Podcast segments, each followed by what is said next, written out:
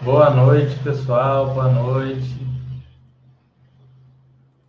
Como é que vai vocês? Como vão vocês aí? Como é que vão?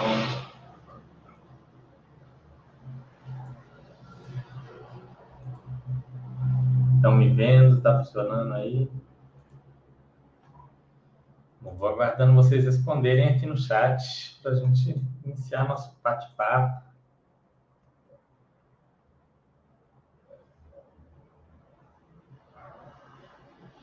Boa noite, Guga. Vitor falando, epa, Basta corre aqui, estão puxando sardinha pro lado do Fernando, não vi. Que, que sardinha é essa, Vitor? Não vi, não, estou por fora da, da história. Não vi. Boa noite, áudio vídeo ok. Obrigado, Zé Bonitinho. Obrigado, Charlito. Boa noite. Como é que vão todos vocês? Bom, pessoal, hoje eu estou aqui mais aberto né, para a gente discutir algum tema para tirar as dúvidas de vocês, né? É, sempre quando a gente abre um tema mais aberto de dúvidas, de, de situações, vocês trazem algum, alguma reflexão legal, alguma coisa legal para a gente discutir. Hoje a gente vai falar um pouco sobre temas abertos, a gente pode falar sobre finanças pessoais, sobre renda fixa e sobre fundos imobiliários também. Né? É, tirar as principais dúvidas de vocês, alguma dúvida específica, a gente pode olhar algum fundo mas é, não, não, não se prendam a, a nada, né?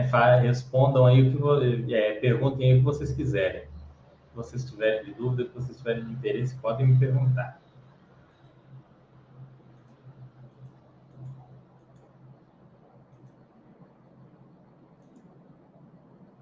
Vamos ver. Hum, deixa eu ver aqui se está certinho.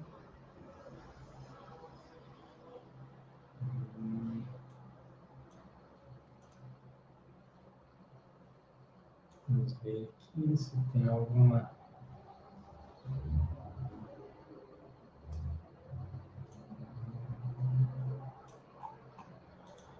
Hum, hum, hum,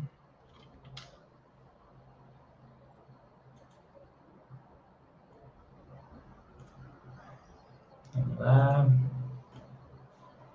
Põe aí, pessoal. Tô, hoje eu estou por conta de vocês. Não estou com nenhum tema planejado. Estou até olhando se o pessoal perguntou aqui ou trouxe alguma sugestão de coisa para discutir. Às vezes o pessoal posta lá. Eu não estou tendo muito tempo de acompanhar as coisas. É, tá, tá atrasando alguma coisinha. O, os comentários do, dos fundos imobiliários eu tenho feito semanalmente, pelo menos duas vezes na semana. Semana passada eu fiz uma vez só. Essa semana eu vou, vou fazer de novo. Mas espero que vocês estejam acompanhando lá os relatórios comentados. A gente tem comentado pelo menos os, os 100 mais seguidos, 50, 100 mais seguidos. Então, tem muito conteúdo de estudo lá para vocês sobre os fundos imobiliários, para vocês poderem decidir, para vocês poderem passar rapidamente por vários relatórios e tomar uma decisão.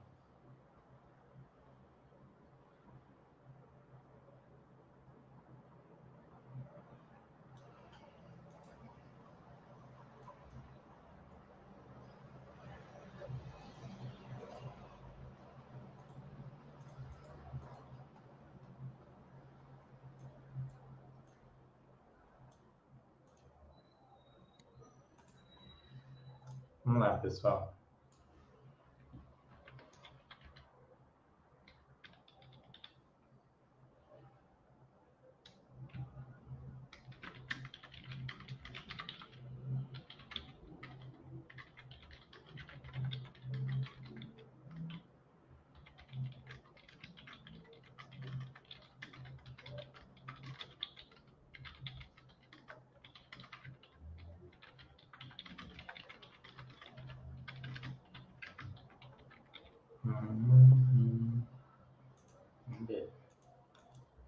FII de papel com indexador majoritariamente ao CDI seria uma renda fixa disfarçada? O que você acha sobre?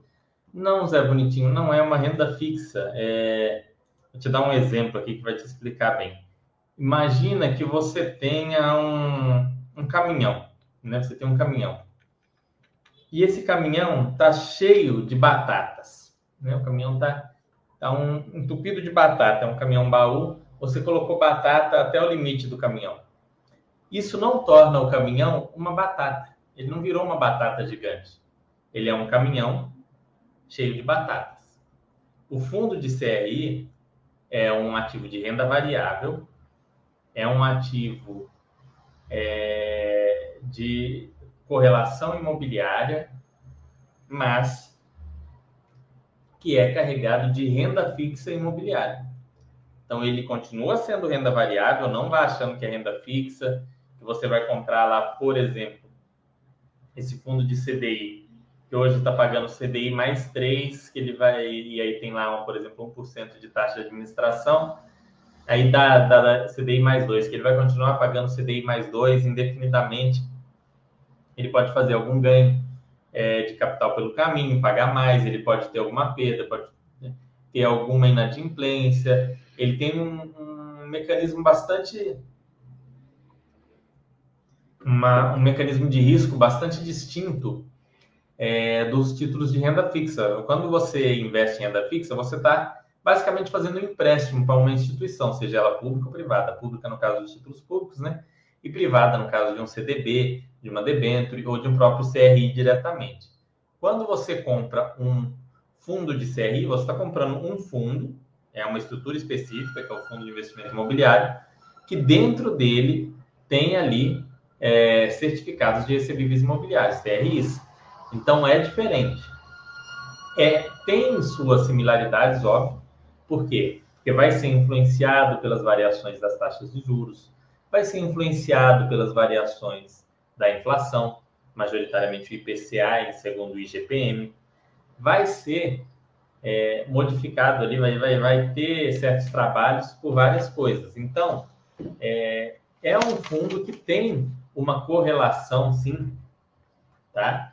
com eventos que impactam a renda fixa, né? Juros, inflação, que são eventos que também impactam a renda fixa. Né? É, vai, eles vão ter títulos ligados a, a, esses indexadores, mas não é uma renda fixa, é uma renda variável. Por isso, não serve para reserva de emergência, por isso o valor pode variar de maneira é, intensa para cima ou para baixo. Vou até mostrar isso, é legal mostrar isso. Vamos mostrar aqui que tem, tem uma forma da gente visualizar isso aqui que é legal com vocês. Deixa eu compartilhar a tela aqui. É uma, é uma pergunta bem interessante essa daí, porque pa parece, né, como diz, tem cheiro de renda fixa, né? Por que, que não é renda fixa? Mas não é. Estão vendo aí a tela aqui do Canip? Olha nesses cinco anos aqui. Olha a máxima. 122 reais. Olha a mínima. Nós estamos na mínima dele. Nós estamos na mínima desse fundo, nós estamos na mínima de muito tempo. 91 e 91. 91 de 122 para 91 e 91. Quer ver a queda, quanto que foi? É, peraí. 91,91 dividido por 122 menos 1. 25% de queda de julho de 2019, 5 de julho de 2019 a hoje, que é 13 de setembro de 2022. Então vejam como que esse fundo teve uma queda aí é, de cotação. A pessoa que comprou pensando que era renda fixa lá em 2019 está tomando uma ferrada. E naquele, fati, naquele fatídico período de março de 2020, quando houve o lockdown e os fundos imobiliários todos despencaram, apesar de ter renda fixa dentro, o, é, o Canip, olha só, em menos de um mês ele foi de 118,30 para 98. Né? É uma queda bastante expressiva. Vocês entendem que essa queda atual do fundo, com base na queda de rendimentos, é uma coisa que talvez não tenha, não tenha um racional por trás?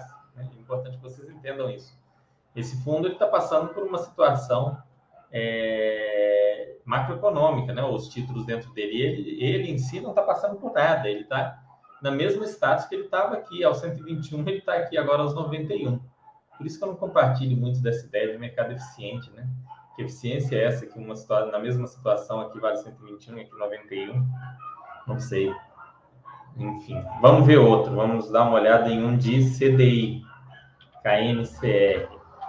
Esse é para ser mais estável um pouco, mas vamos ver. Ó, que estável que nada, né? 107 lá em janeiro de 2020. E aí a gente pega ela cair para 85. 107 para 85. Vamos ver quanto que é a queda. 21%. 21%. Fundo de CDI.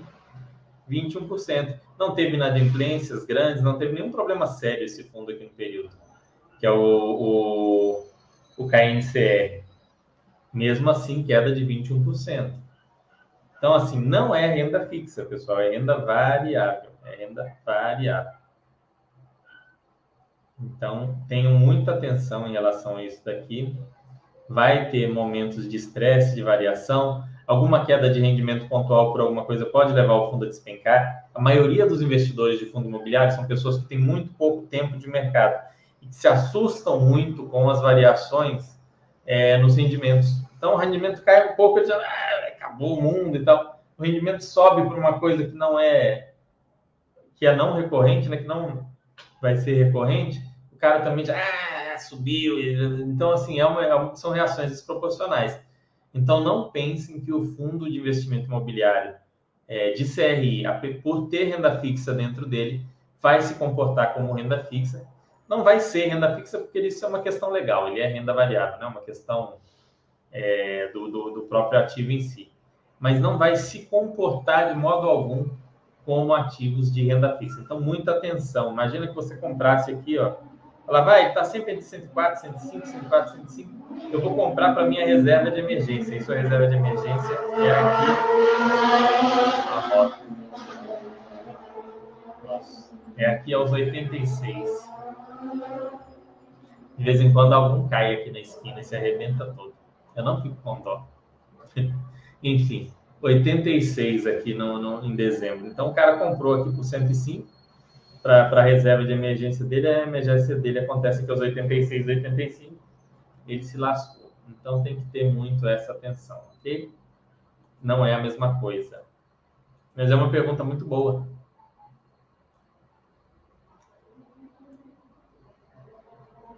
Charlita, eu fiz um, eu fiz um chat só sobre isso. Você perdeu aquele chat? que a gente trouxe os fundos multi, alguns mono, falando exatamente sobre como passaram pela pandemia, quais estão alavancados, como está a vacância, como variou a vacância de antes da pandemia para agora. A gente fez um chat só sobre esse tema. Tem até, quer ver, deixa eu ver se eu acho a planilha aqui, eu mostro a planilha. A gente fez um chat sobre isso, foi, foi um, um, um chat até bem legal. Deixa eu ver se eu acho, né, agora o conteúdo. É tanta coisa a gente vai perdendo aqui. Comparativo de FIIs de shopping. Achei. Deixa eu mostrar aqui. Aqui, ó. Olha que legal. Quer ver? Vou, vou compartilhar com vocês a tela. Eu achei Fazendo uma analogia com as ações, os títulos do Tesouro cupom seriam como um pagamento de um dividendo, ou seja, seria melhor usar o título sem cupom e se precisar vende um pouco. RGS3, é, é, RGS3 qual que é a minha visão sobre isso? E é uma visão matemática, né? Eu, eu fiz uma análise de, de probabilística disso. Só responder o RGS, eu já mostro para vocês a, o, a planilha aqui dos, dos fundos multi aqui do, do comparativo. Ficou bem legal. Ia fazer um dos mono, mas não deu tempo, né? Mas eu vou fazer, vou fazer um outro. É... Vamos lá. É... O que, que acontece?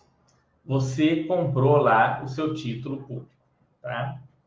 Esse título paga para você um cupom ali de 5%. Vamos ver quanto é que está hoje, só para a gente contextualizar melhor.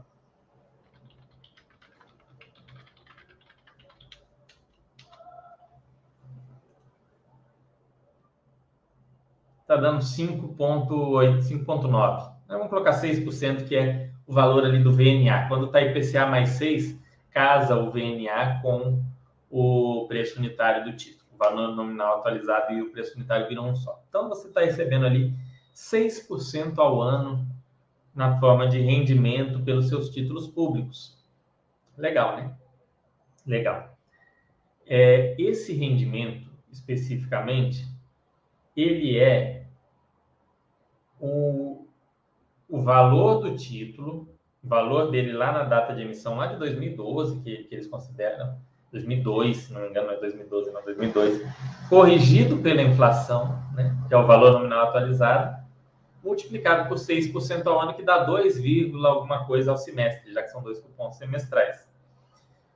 Quando você pega aquele cupom e gasta, o valor nominal atualizado segue é, subindo ali, né? segue acompanhando a inflação e, e subindo direitinho.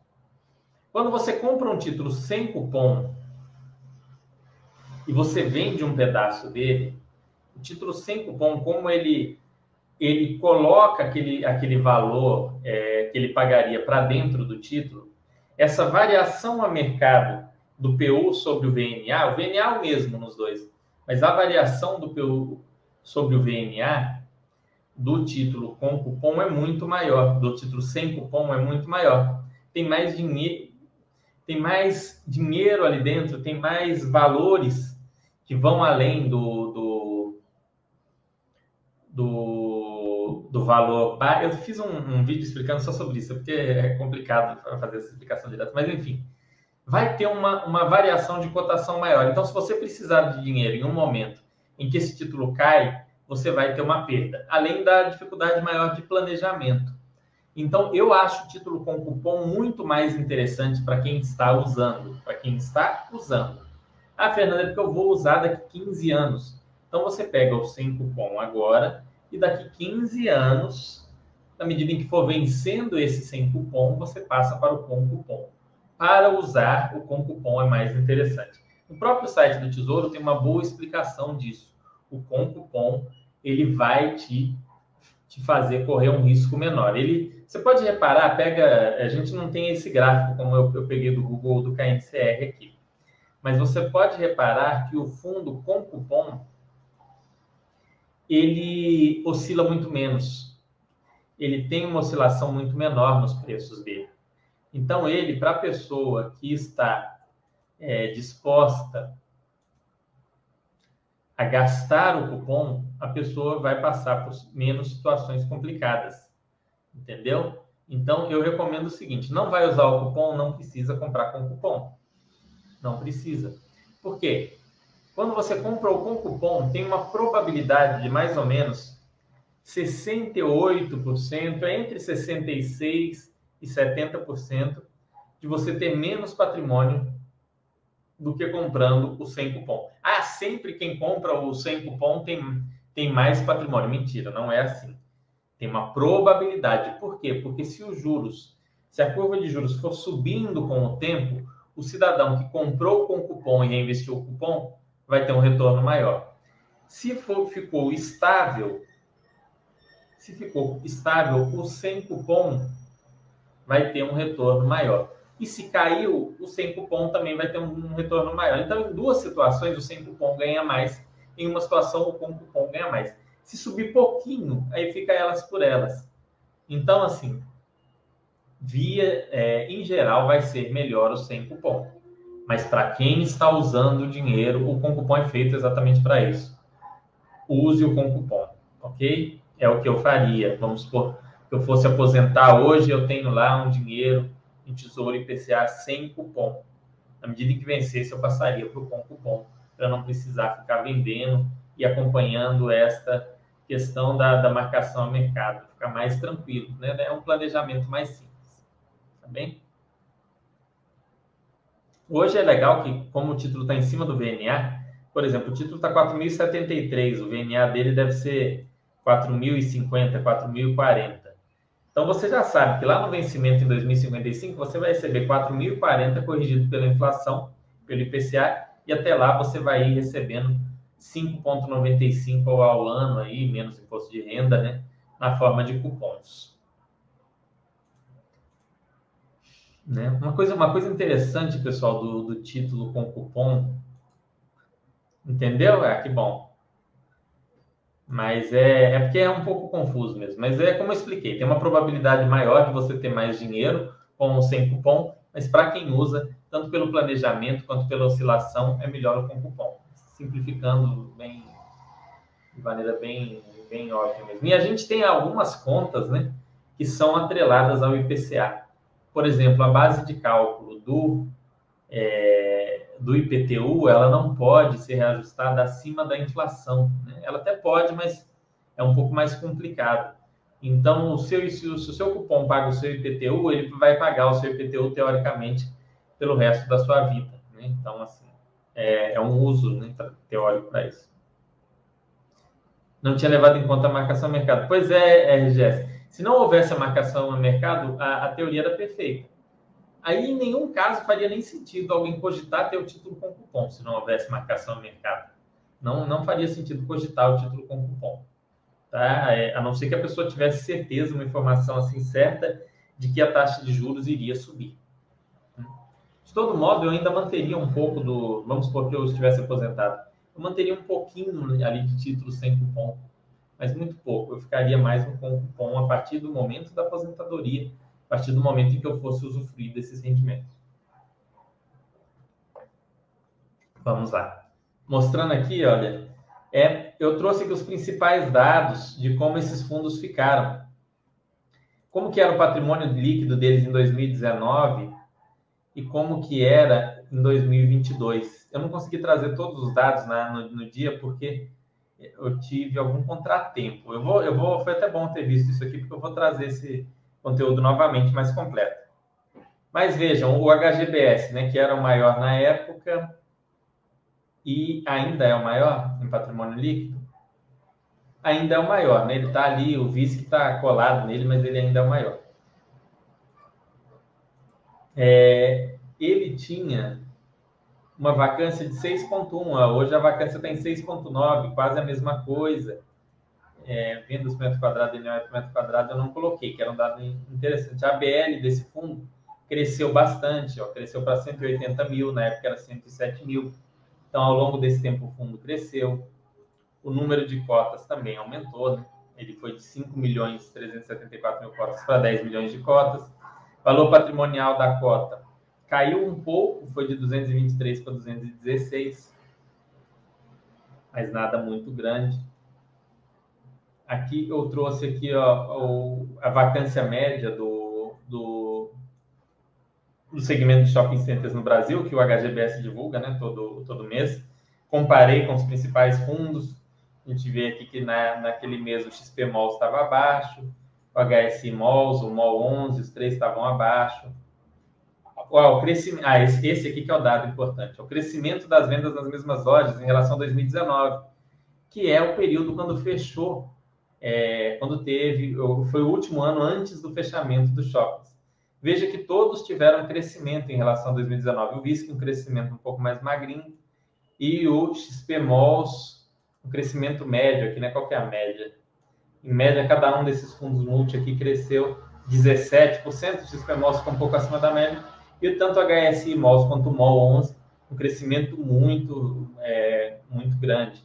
O número de ativos desses fundos, olha só, são fundos muito diversificados, que chegando a 20 shoppings, XP Malls 15, é, MOL 11, 14. Na época o MOL tinha um shopping, né? hoje tem oito. É, Dívida, né? Tem a alavancagem desses fundos, com exceção do HGBS.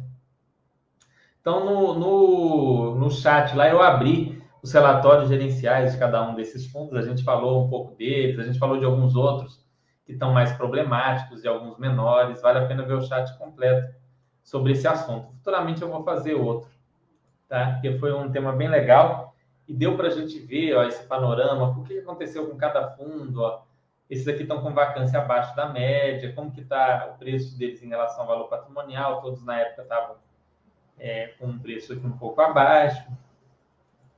Vendas por metro quadrado, a HS Malls não estava revelando. Vejam que o, o XP Malls tem uma venda por metro quadrado maior, o que indica que ele é um fundo que tem um padrão maior, da mesma forma HS Malls é menor, ou seja, é é um, é um shopping um pouco mais popular, mesmo assim trazendo ótimos resultados, né? É, aqui o, o MOL 11 e o HGBS como algo mais intermediário. É, a BL própria de cada um aqui deles. O HS MOL tem uma BL maior do que o o HGBS, mas como são fundos mais simples, né, ou imóveis mais simples, você tem um valor patrimonial menor. Então, bem interessante. E a gente olhou as dívidas desses fundos, né? A gente comparou a qualidade da dívida de um com o outro. Isso aqui é, é bem legal. A gente mostrou como a, a, a dívida do HSI aqui está bem equalizada, do MOL. A gente comentou bastante sobre isso. Foi bem legal esse chat. Recomendo que vocês que têm interesse em fundos de shopping, vale a pena ver, até porque acabou sendo um, um grande comparativo dos grandes fundos de shopping, né? A gente falou até do, do, do, daquele da BTG, que é um fundo mais problemático, e falou do porquê ele é problemático, da questão da alavancagem dele. Então, foi, foi bem interessante, até para fins de comparação. Mas aqui, essa planilha aqui já dá uma, uma visão da situação desses fundos. Eu vou, eu vou completar depois essa planilha colocando aqui 2019 e 2022 de cada um. Colocar em uma só, tinha feito aqui separado e tal, mas não é mais legal colocar lado a lado, né? Aqui HGBS 2019, HGBS 2022, VISC 2019, VISC 2022. Eu vou, vou fazer isso, a gente trata no futuro aí um, um, um, histórico legal. Em breve deve voltar a ter emissões, né? Na medida em que o mercado de fundos imobiliários sobe. O gostoso do mercado de fundos imobiliários é isso. Quando ele está baixo, você compra ali a preços menores, né? Com, vai ter um, um rendimento maior e tudo mais. E quando ele sobe, você tem mais emissões, os fundos crescem, melhora a diversificação, surgem novos, surgem ativos diferentes, surgem novos produtos, você tem a possibilidade ali de colocar aquilo na sua carteira. Então, o mercado de fundos imobiliários dá possibilidades interessantes para o investidor sempre, né? É muito legal isso, sempre tem alguma coisa interessante para o investidor acompanhar ou comprar, é muito legal. Nossa, pessoal, o ar aqui está muito seco. No Esses dias colocaram fogo em alguma coisa aqui. Tava uma fumaça, parece que fizeram de novo. Tô vendo uma fumaça entrando aqui. Enfim, beber água. Mas vamos lá, deixem mais dúvidas aí para a gente discutir. Para a gente bater um papo aí. Vamos ver, já que vocês falaram de shopping, vamos ver o, o HGBS, o relatório desse último mês, como é que ficou os o mercado de shopping center no Brasil. Eu não me lembro se eu, se eu olhei esse último relatório. O Giovanni quem comentou esse último. Deixa eu dar uma olhada aqui nele, vamos mostrar aqui como fica, como está. Quando a gente olhou, acho que isso aqui foi julho, tenho quase certeza que foi julho ou junho, esse 6.1. vendas, crescimento, vacância. A vacância em, em maio estava 6,1. Agora a vacância eles divulgaram a de julho. Deixa eu compartilhar com vocês.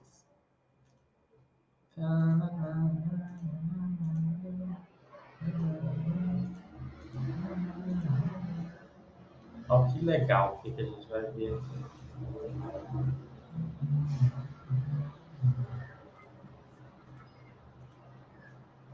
Olha que interessante a vacância mediana dos fundos aqui de shopping.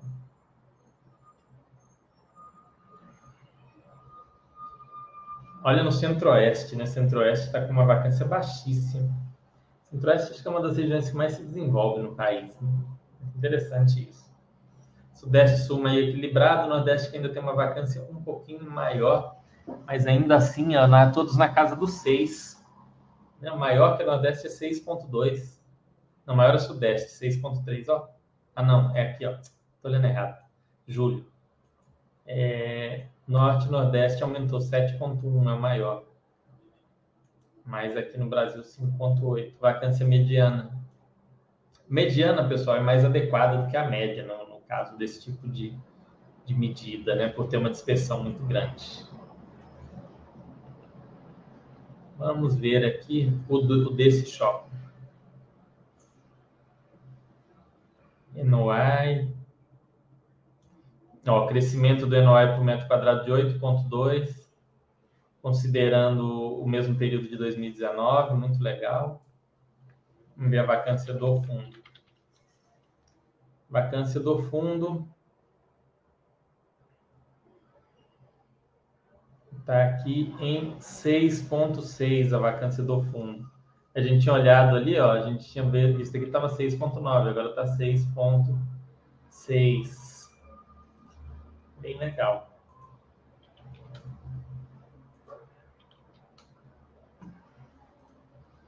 Seis ponto seis caindo, né, aos poucos. Bem abaixo de 2021, tá, tá, tá saudável. Ó, a evolução do NOI por metro quadrado. Olha lá em 2019 o NOI por metro quadrado. Como é que era? Estava né, na faixa de 67. Agora nós estamos na faixa de 72. Então melhorou o NOI por metro quadrado melhorou bastante a vacância. A vacância ainda está acima dos níveis de 2019, normal, né? Muita loja quebrou, fechou. É... Mas o shopping em si tem ido bem. Só de melhorar o NOI por metro quadrado. Vamos ver as vendas por metro quadrado, que é outro dado interessante. Vamos ver se tem as vendas. Vendas totais por metro quadrado, olha que legal. 1.094, julho de 2022, 1.058, julho de 2019. Lembrando que 2019 foi um ano muito forte, né? Tava todo mundo muito animado, muito feliz com 2019. Tinha sido um ano muito bom para o setor de shoppings, para o varejo. Vinha, a economia vinha num, numa passada boa e aí tropeçou, né? Aconteceu tudo que aconteceu, mas é, já recuperou aqueles níveis ali de 2019, que é muito legal. Claro que no período a gente tem inflação, então 1.094 hoje não é tão interessante, talvez quanto 1.058 naquela época, mas também não é pior assim. Né? Ó, 2021 com 2019, dezembro, foi melhor. Então vamos acompanhar aqui. Eu acho que a gente tem tudo para fechar esse ano de maneira muito positiva para o varejo, né? como um todo. Então, os fundos de varejo, seja shopping ou esses de varejo de rua, acabam se beneficiando. Mais, mais os de shopping, claro. Eles têm aquele aluguel variável. Ó, lucro acumulado em julho, Resultado gerado em agosto de 22, em 31, em 30. A distribuição. Vamos lá, pessoal, deixem suas dúvidas que a gente discute aqui mais coisas, mais assuntos. Mas os shoppings estão muito legais, né? O pessoal que achava que shopping ia acabar, que não ia ter mais shopping, a gente está vendo aí os shoppings é, voltando com um desempenho muito legal, muito interessante ao longo do, Vendas, ó, a variação das vendas em shopping center versus 2019. Em alguns, alguns meses aumentou, diminuiu, diminuiu, diminuiu, diminuiu, aumentou, diminuiu, aumentou muito, aumentou, aumentou. Parece que do meio do ano para cá ganhou muita tração. Também tem essa questão de auxílio emergencial, auxílio isso, auxílio aquilo, isso tudo leva a um consumo, né? leva a um aquecimento do setor varejista, o que é interessante para o shopping que é muito positivo para os shoppings. Esse relatório aqui, para quem quer saber, mas ah, eu vou começar a investir em fundo imobiliário de shopping, Fernando, não sei por onde começar, o que, que eu faço.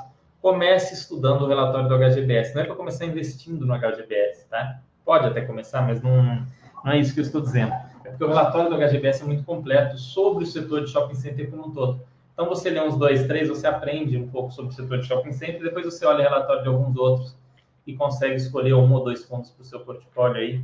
Dois fundos bem diversificados de shopping center, com perfis diferentes, você já vai ficar muito bem servido aí na, no seu portfólio.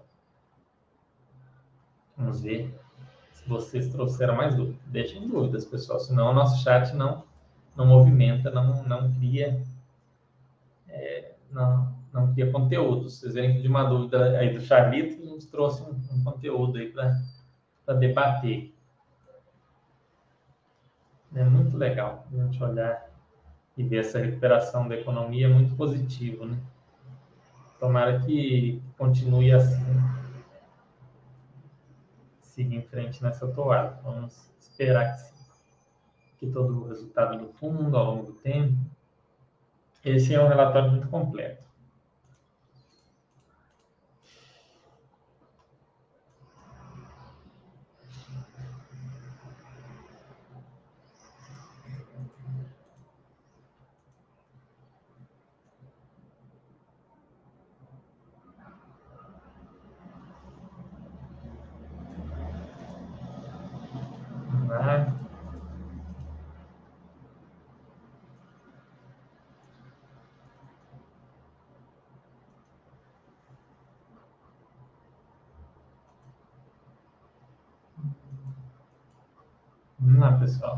Deixem as dúvidas aí para a gente poder discutir algum assunto, porque hoje eu estou sem, sem ideia aqui de, de assuntos para gente, a gente falar.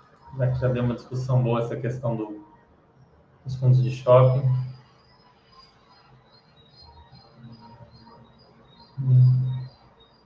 Vocês votaram, quem é cotista do JSLE votou no, no é, no estatuto polêmico, lá na, na, alteração polêmica de estatuto em relação à, à modificação de a criar uma, uma poison pill, uma multa para caso alguém queira fazer takeover no fundo. Vocês viram isso daí?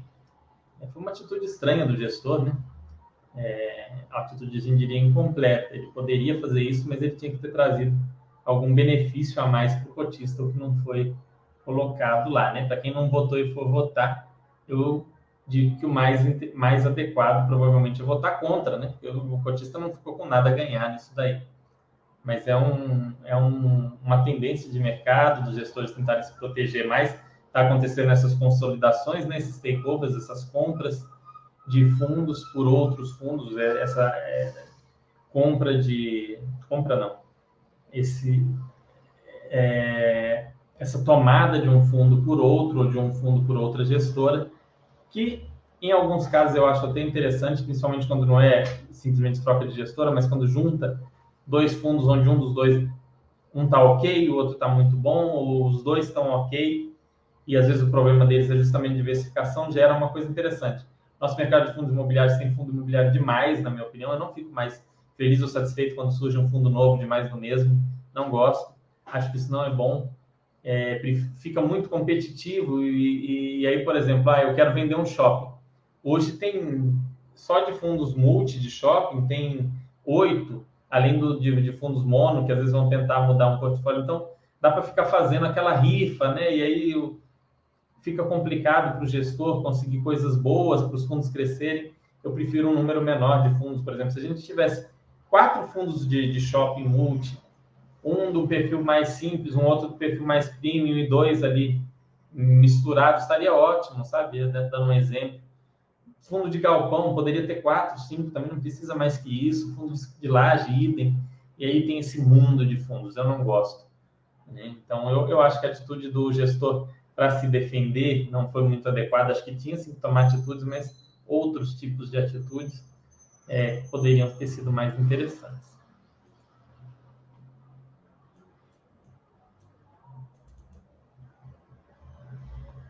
Vamos lá.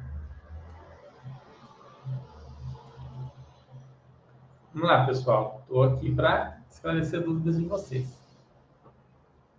Né, vou mostrar essa proposta aqui para vocês entenderem o que eu estou falando. Então. Deixa eu ver se eles falaram disso no último relatório gerencial.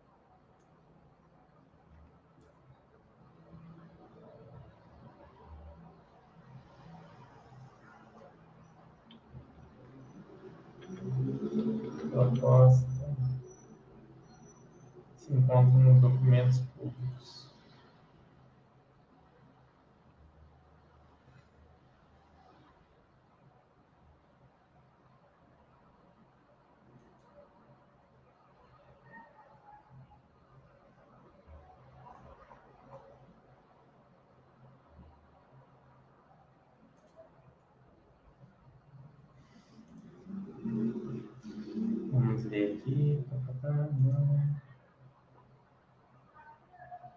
Esclarecimento AGI, proposta do administrador. Aí se eu mostro para vocês aqui a proposta.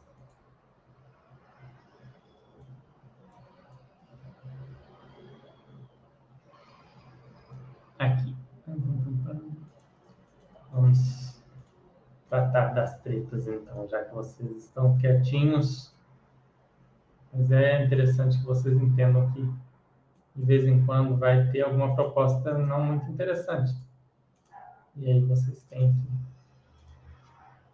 Não, o grande polêmico é isso aqui, ó. No caso de destituição do administrador ou gestor sem justa causa, sentença arbitral administrativa, sentença judicial, ou seja, contanto que o, que o, que o fundo não seja condenado judicialmente e o gestor descredenciado da CVM,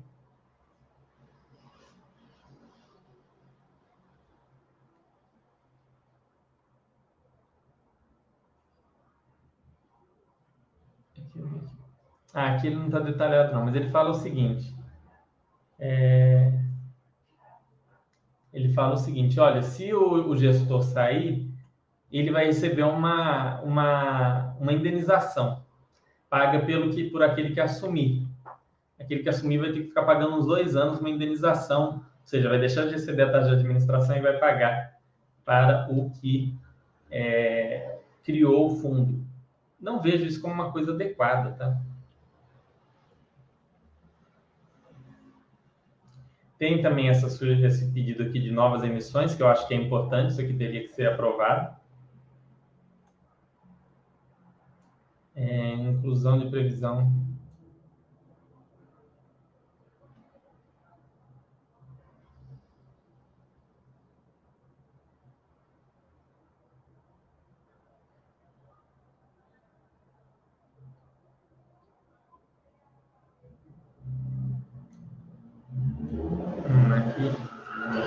possibilidade de comprar FIIs do próprio grupo. Isso pode ser bom, pode ser ruim, isso aí vocês decidam.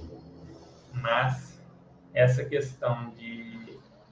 Ó, aqui, ó. Usando a previsão obrigatoriamente pertencer ao grupo já realizar a administração ou gestão de fundos de investimento de mais de 2 bilhões, realizar a administração e gestão de fundos há pelo menos 5 anos, essa parte dos 5 anos eu acho legal. Esse daqui eu acho interessante. Mas, tirando isso, a altera busca utilizar um mecanismo presente em novos fundos proporcionar aos, aos cotistas maior segurança. Ou seja, na verdade, é para proporcionar ao gestor a maior segurança. Né? Afinal, o cotista é quem toma a decisão. Então, é, dá para entender, você monta um fundo, constitui ele, cria, e depois vem alguém e quer tomar. Mas, assim, esse é o mercado, né? É, se você não estiver fazendo um bom trabalho, as pessoas vão querer. Igual teve o caso do Becri, o pessoal gostava do trabalho, o Banesses continuou com o fundo. Então, tem que ser avaliado tudo isso, né? É, esse tipo de proposta, acho que não, não é algo tão interessante assim, não. Teria outras formas, né? Dá para realmente pensar em poison pills interessantes, inteligentes. Aquela questão dos cinco anos eu achei inteligente. Achei, assim, que é uma coisa que pode, sim, favorecer o cotista, para não aparecer nenhum novo gestor aventureiro querendo tomar o fundo. Mas tirando isso, o resto não é muito de interesse. Isso não torna o fundo ruim, mas resultados do Vino, o Vino não tem muita surpresa, né? Vamos abrir o Vino. Não, não olhei o Vino esse mês, vamos ver se tem alguma coisa diferente. O Vino todo mês é a mesma coisa. Ele não fez novas emissões, ele tem alavancagem.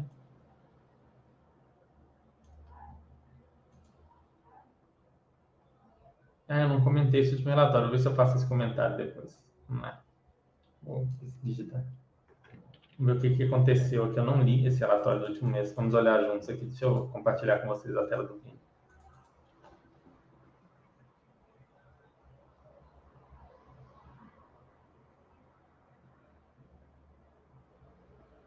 Deixa eu ver aqui. Vino, vino, vino, vino. Bom que a gente Vindo, para quem não sabe, é o fundo de escritórios da Vinci. É um fundo que tem uma alavancagem razoável. Opa, não é isso aqui não. Compartilhei a tela errada.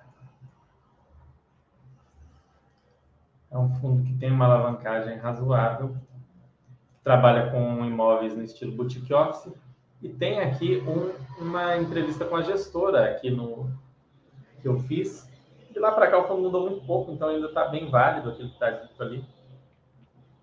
Ver aqui, cenário macro, não me interessa. O que, que o gestor fala de cenário macro? Hum, não é isso. Desempenho da cota, dividend yield. fundo conta com 67% de suas receitas atreladas a contratos atípicos e mais de 98% de ocupação. Isso aqui é muito importante, bastante ocupado. Receitas são atreladas a contratos atípicos, a gente sabe que é principalmente a da Rede Globo. Dividend yield pela cota patrimonial, né, a média dos outros fundos aqui, mas a gente sabe que esse fundo vem sendo negociado abaixo do patrimônio, né? É ajuste por IPCA, o fundo concluiu com sucesso repasse de 11% em quatro contratos do portfólio entre junho e julho, que somados representam mais de 10% da receita do próprio vinho, considerando o histórico de repasse consistente. Nesse período, o aluguel médio metro quadrado das mesmas regiões ativas sofreu uma queda de 2,3%. Então, lembrando que o fundo ele sempre teve sendo negociado aqui abaixo né, da, da média das regiões, o que tinha efeitos positivos e negativos, positivos de dificultar a ocorrência de vacância ou a redução de rendimento. Eu via mais fatores positivos do que negativos nisso mas na medida que caiu um pouco o metro quadrado, e o fundo, felizmente, né, vem conseguindo repassar a inflação, isso aqui está encontrando. A tendência é que isso se encontre aqui na frente, seja no nível de 102, ou no nível de 90 e tantos, ou num nível maior se subir. Mas isso aqui vai se encontrar com o passar do tempo. Pode ser num nível menor também, claro. Opa, peraí. Resultado é o diferencial do portfólio, estratégia de investimento do Bitcoin. Performance do fundo. Em agosto, o fundo teve resultado de 35,4, a receita dos imóveis totalizou 9 resultado financeiro foi de menos 2, né, considerando a alavancagem, vale ressaltar que nenhuma das dívidas do fundo conta com carência no pagamento de juros. Por que, que isso aqui é importante? Eles ressaltam aqui. Deixa eu ver se dá, não dá aqui para marcar. Deixa marcado aqui para vocês. Aqui. Por que, que isso daqui é importante? Eu falei disso, se não me engano, foi nesse chat de shoppings também as dívidas com carência de juros vão reduzindo o patrimônio líquido do fundo. Isso gera uma receita artificialmente maior agora, um rendimento artificialmente maior, mas há um custo de diminuir o patrimônio e o rendimento do fundo lá na frente. Carência de juros é uma coisa bastante complicada. É, vocês podem olhar como um, um, exemplo claro desse caso de carência de juros, é o XPPR, o XP Properties. Ele tem carência de juros. Então, reparem no, nos informes mensais que a cada um, dois meses, vocês vão ver o patrimônio líquido desse fundo só caindo. Ele está sendo consumido pelos juros, né? por esses juros que vão acumulando. Por exemplo, eu tenho um patrimônio de um milhão e eu devo 100 mil. Só que se eu vou pagando todo mês os 100 mil, pago os 100 mil, 100 mil, 100 mil, e é, 100 mil não, pago todo mês os juros, né, referente àqueles 100 mil, vamos supor, mil, mil, mil, o patrimônio líquido vai ser sempre 900, né? Vai ser sempre 900 mil. 1 milhão em ativos, é, 100 mil em passivos, 900 mil em patrimônio líquido. Agora, se tem carência de juros, aquele 100 mil vai virando 101, 102, 103 e o patrimônio líquido vai caindo com o passar do tempo. Isso é, é isso pode gerar problemas lá na frente, tá? Essa carência de juros, ela, quando ela tende a ser uma, uma, uma visão que privilegia o curto prazo. Eu, eu não gosto, de maneira geral. Então, eles destacam isso aqui, é uma coisa que eu acho positiva. O fundo encerrou o mês após sua distribuição com uma reserva de 40 centavos por cota. Não é nada mal aqui. O fundo está distribuindo 34, está tendo um resultado de 35, super compatível vem aqui estimativa de rendimentos, ficar nessa faixa de 34 até o fim do ano, a estimativa do gestor. Aqui, cadê? Rentabilidade bruta, não, não, negociações. Carteira do fundo, olha só aqui, eu falei para vocês. Obrigações, 500 milhões. Imóveis, 1 bilhão e 322 milhões. Se você tem carência de juros, isso daqui vai aumentar cada vez mais entendeu? Isso aqui vai só aumentar, aumentar, aumentar, aumentar. E, ao mesmo tempo, isso aqui não vai aumentando. Né? Isso aqui tende a aumentar ali, e para e passo com a inflação e olhe lá. Né? E as aplicações financeiras também, às vezes está em CDI vai aumentar ali conforme CDI. Mas isso e é um valor bem menor. Isso daqui vai só aumentando, então vai gerar uma situação complicada para o fundo. Né? E vai reduzir esse resultado aqui patrimônio líquido. Mas como não tem essa carência de juros, não tende a diminuir isso aqui. Pode até diminuir eventualmente numa avaliação, né? nada demais. Mas aquela diminuição constante em razão de aumentos da dívida, fica mais, mais complicado. Ó, aqui tem as dívidas, né? É, a maior dívida dessa Rede Globo, que é IPCA mais 6,9. Como o, o cap rate dessa dívida era maior do que 6,9, cap rate da, da compra desse imóvel, e o contrato é reajustado pelo IPCA, o fundo teve um ganho aqui. Na época o pessoal até criticou muito, porque o ganho por cota era de um centavo ao mês. Foi um ganho de um centavo. Mas você não deve olhar dessa forma, você tem que olhar do ponto de vista percentual, né? Se passou de 33% para 34% ao mês, para 34 centavos, né? 33 para 34 centavos, isso é 3,33% a mais de retorno é, de, na forma de rendimento que vai ter por causa dessa alavancagem. Isso foi uma alavancagem aparentemente bem feita. A gente vai saber se realmente vai ser bem feita lá na frente, quando o fundo quitar, ou vender esse imóvel, ou fazer, fizer novas emissões, mas até o momento está rodando direitinho. Não há nada de desmerecido nisso daqui, não. A Doc Lobo também, nada demais. Só as aplicações financeiras aqui já pagam essa, essas duas aqui. Indicadores operacionais, aluguel médio né, aumentando do fundo, aqui como já mostrou lá atrás. Ocupação do fundo bem alta, né, 98,9%, 99%. Conforme comentaram, assinou o contrato do Cadial Corporate, sem descontos e carências, a área alocada representa 3% da área do próprio Vino, ou seja, com isso ele conseguiu ali é, um, um aumento aí da ocupação, mas tem um outro inquilino que vai sair, vai cair 2%, mas fica ali na média. O fundo não tem nenhuma inadimplência. Aqui os dois maiores inquilinos são a própria Vinci e a Globo, e aí a própria Vinci, a gente discutiu né, isso na entrevista com a gestora, falando de, dos prós e contras, ela explicando do, de como ela vê positivamente. Eu vejo isso como uma coisa positiva, porque pegaria muito mal para a gestora, né, fazer alguma coisa contra o, contrato dela mesma, no fundo, para os cotistas dela, então é, seria um, um, tiro no pé muito grande da gestora fazer alguma besteira nesses 17%.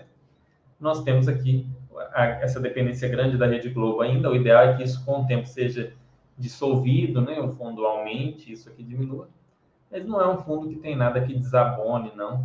Vocês têm que avaliar direitinho, né? Tem os riscos, tem a alavancagem grande, é, ah, essa alavancagem eu, eu acho que é problemática, não gosto.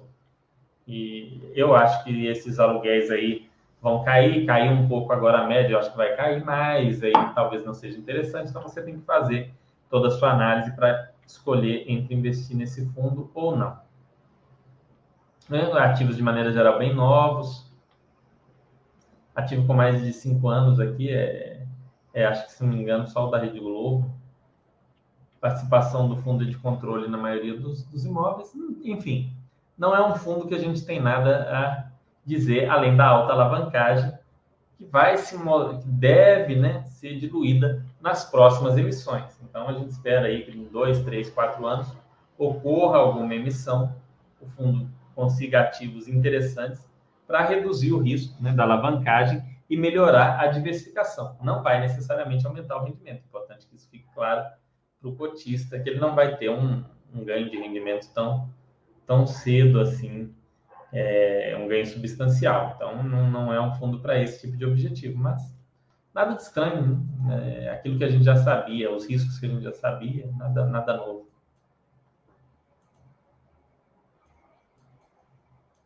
Na pessoal, mais alguma coisa? A gente tem mais cinco minutos aí para a gente discutir alguma coisinha.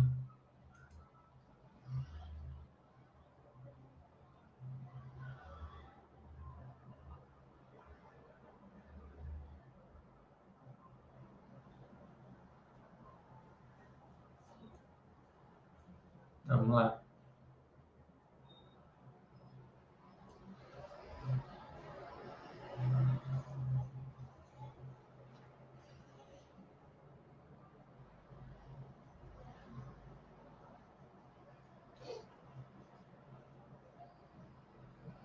Nossa. Nossa, tá muito seco aqui em Belo Horizonte. Não sei como é que tá na cidade de vocês, mas aqui tá terrível.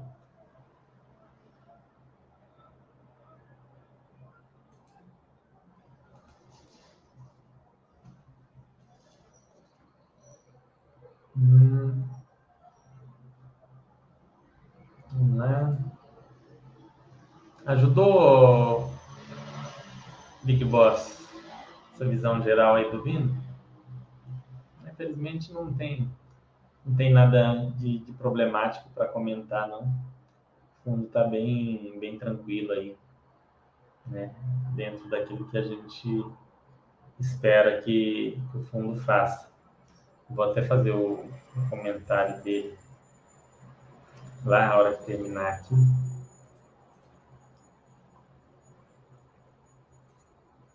Hoje, pessoal, agora, pessoal, nos, nos fundos comentários, nos fundos, nos relatórios comentados, a gente a gente coloca alertas quando tem uma alteração grande no portfólio do fundo, a gente coloca alerta quando o fundo está com vacância muito alta, a gente coloca alerta de várias coisas lá para vocês é, poderem estar tá acompanhando aí o, o, os fundos. Então é bem, bem bacana é, o, essa ferramenta para vocês acompanharem aí o que acontece no fundo mês a mês. Vou ver se eu faço comentário desse, desses fundos hoje ainda.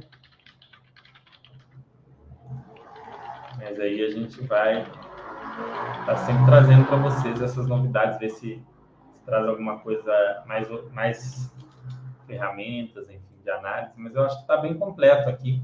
Dá para vocês estudarem bem os fundos, tomarem decisão. Essa questão de alavancagem, infelizmente, não dá para analisar só pelo valor, né? Igual eu expliquei. Dê uma olhada no, no BPML, que é o fundo de shopping da BTG. Olhem a alavancagem lá do fundo, o que está acontecendo. Dá uma olhada no XPPR11, XP Properties, e olha a alavancagem de lá. E aí olha o da HSI Malls e olha a explicação dessa alavancagem do, do Vino. E aí vocês vão ver como a alavancagem não é tudo igual. Alavancagem é uma coisa que tem é, bastante diferença.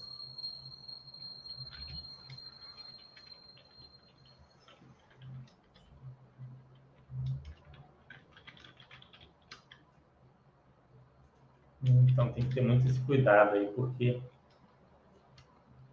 principalmente essas alavancagens com carência de juros, a gente tem que ter um cuidado redobrado.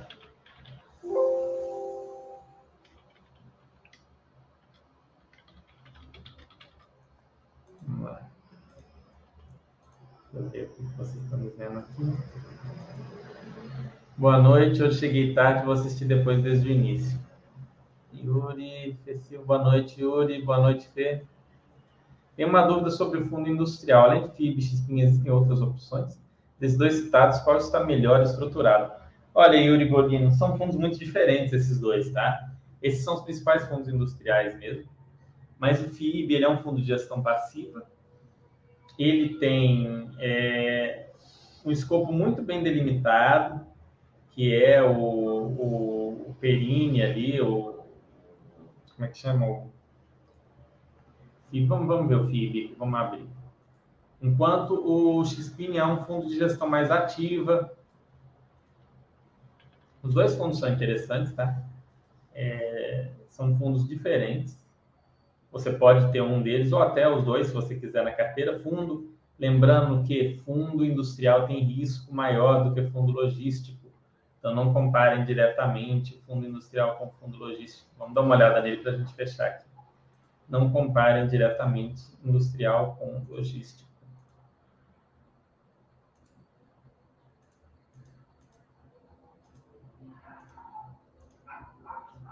Aqui. Eles fazem de características do empreendimento. Ó. Fundo é o Perini Business Park, então ele fica concentrado ali, não tem pretensão de crescer em relação a isso, pode crescer dentro ali, ali ainda tem é, possibilidade de crescimento, né? É um regime, é um condomínio, é um dos condomínios industriais mais modernos da América Latina. É um condomínio muito interessante. O fundo vem aí negociando ao, ao par ali com o valor patrimonial, rendimento dele sem grandes surpresas. Aqui a situação ele diferiu alguns alguns aluguéis. O que, é diferir? Ele jogou para frente, né, para ajudar os inquilinos, nada demais. Ocupação dele Concluímos a alocação do bloco C, o contrato de nova alocação já foi formalizado por 60 meses. O impacto será de 7 centavos por cota. Então, ele conseguiu aí mais uma alocação. Vamos ver a vacância dele, como é que está. Ocupação, disponibilidade futura. A ocupação futura do fundo já está em 95, então é, é uma ocupação muito boa. É um fundo muito, muito resiliente, já é um fundo que tem um histórico grande, um histórico antigo. Não tem nada muito o que se surpreender mas é um fundo industrial. Imóveis industriais são imóveis mais específicos. Ainda que seja um condomínio muito bom, existe esse risco, tem que ter um certo cuidado, tem que avaliar isso daí. Mas esse aqui, a gente pode dizer que já se provou com o tempo, o outro é um fundo mais novo, gestão ativa, faz mais movimentos, pode fazer uma venda aqui, outra acolá, tem alguma alavancagem, é um fundo diferente. Você pode pegar e analisar é, é o, o outro fundo para ver a comparação. Esses são os dois principais fundos. Eu acho que tem alguns outros com, com imóvel industrial, mas aí é fundo muito pequeno, não tem muito o que, o que ser comentado aqui é, sobre eles. Vamos ver se tem alguma alavancagem no FIP. Eu não me lembro se tem alguma alavancagem. Deixa eu ver aqui se tem alavancagem. Ele, até o informe mensal dele é diferente. passivo. Rendimento e taxa de administração. Não, ele não tem nenhum passivo, não tem nenhuma dívida, né? é um fundo sem alavancagem, risco baixo. É, é, o, é o fundo querido da Coin Valores aí. Eu falei um pouco sobre esse fundo. Você, ah, quero ver a história desse fundo, Fernando. Tem a minha entrevista aqui com o Sérgio Beleza, que foi é uma pessoa fantástica que estruturou o primeiro fundo imobiliário do Brasil. É, é uma verdadeira aula de história sobre fundo imobiliário um dos melhores chats que eu já fiz aqui. Recomendo a quem não assistiu que assista. Procurem aí a entrevista com o Sérgio Beleza lá no, na galeria. Vocês vão ver muito sobre a história do FIIB, que é um dos, dos fundos que ele ajudou a estruturar. Então, o FIIB é um fundo que tem uma história muito legal, é um fundo que tem uma história interessante. Você conhecendo ele, entendendo, você é capaz de tomar uma decisão se faz ou não sentido comprar esse fundo. Mas é um fundo de gestão passiva, você não vai esperar que ele vai se tornar um fundo gigante e tudo mais, como é algo que a gente que um eventual cotista pode esperar do XP. Mas ele não tem nenhum endividamento, é um fundo redondinho, né? É um fundo do qual não tem muito o que ser falado. É, mas assim, é difícil dizer melhor estruturado porque são propostas diferentes, entende, Yuri? Então vamos supor, você é um cara mais conservador. Você fala, ah, eu quero aquele fundo sem surpresa, mais simples, não gosto de endividamento, não, não ligo para o fundo crescer sei que a qualidade ali do Perini é muito boa, você iria no, no FII, Industrial do Brasil. Ah, não, eu quero um fundo tem a possibilidade de crescer, diversificar mais, além de ter aquelas plantas industriais em São Paulo, tenha, sei lá, uma em Betim, na região metropolitana de Belo Horizonte, tem alguma coisa lá em Salvador, eu quero que, que veja algum, que compre alguma coisa no Sul, eu espero isso aí, eu acho que tem muito que crescer, essa área industrial, porque as indústrias manter muito imobilizado é ruim, então acho que vai surgir bons imóveis, aí você iria na linha do XPIN. Então são dois fundos diferentes. Você pode até, inclusive, ter os dois na carteira, não é nenhum problema ter esses dois fundos na carteira, se sua carteira for maior, claro. Né, se tem uma carteira de 6, 7 fundos, esses dois não faz muito sentido. Mas se você tem uma carteira de 14, 15, 16 fundos, quero ter FII e XPIN, tudo bem. Perfeitamente compatível. Ok? Bom, pessoal, vou terminar, vou encerrar aqui. Espero que tenham gostado, tenha ajudado vocês a entender um pouco mais né, sobre esses fundos que a gente discutiu. A gente acabou trazendo uns assuntos legais, falamos dos shoppings, que é um assunto muito legal. Tem muitos chats aqui sobre fundo de shopping. Tem entrevista com o gestor do XP Malls e do VISC. Tem é, fundo discutindo sobre shoppings em geral com o Cenezino e com o Bumblebee. Tem esse chat de comparação da, da, do histórico dos fundos imobiliários aí de shopping. Então tem muita coisa legal para quem quer aprender mais sobre isso. Vou tentar trazer um conteúdo mais profundo aqui do industrial, mas quem não viu aquele chat com o Sérgio Beleza, veja, porque o chat está muito bom. Está muito bom mesmo, é um chat muito especial. É, eu, eu, fiquei muito feliz em poder ter, ter apresentado aquele chat e aprendi é, muita coisa ali também. A gente aprende muito com pessoas que têm mais experiência, que, tem, que fazem parte da história do mercado. Né? Então, muito legal. Espero que vocês tenham gostado. Uma ótima semana para vocês e até daqui, vamos ver até que dia, Até dia 27. Dia 27 estamos de volta.